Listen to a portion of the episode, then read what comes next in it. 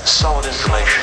The top of the hour means it's time for a Dirt Alert, an up to the minute look at what's going on in the world of entertainment on My Talk 1071. Tell us some behind the scenes stuff.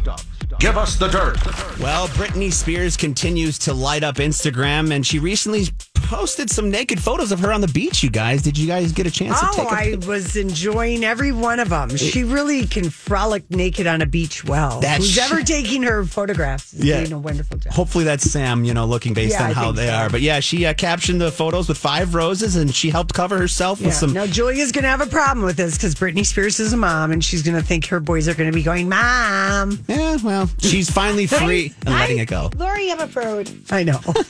Sorry, I'm a prude. Well, moving on from Julia being a prude, Cardi B is not a prude when it comes to tipping, you guys. Cardi and Offset, uh, they dined out in Brooklyn at the Chop House on Monday night with their entire team, about 10 people, and they left a very generous tip. Tell us what that is. The bill was about $3,000. The tip, $1,400. Oh, Sweet. You gotta love They that. just paid in cash. Yep.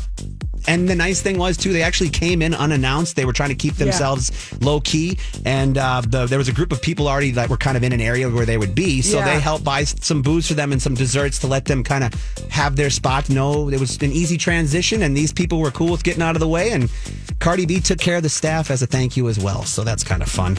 And uh, this is uh, finally here because I know you mentioned this, Julia. Today was the start of uh, m- it's a month uh, for women, right? Was it uh, Women's Month. International Women's Women's, Women's. History Month. Women's- Last month was, you know, I Black don't think it's History. even history. I just think it is it history. I think so. So on March 8th, iHeartRadio will celebrate International Women's Day.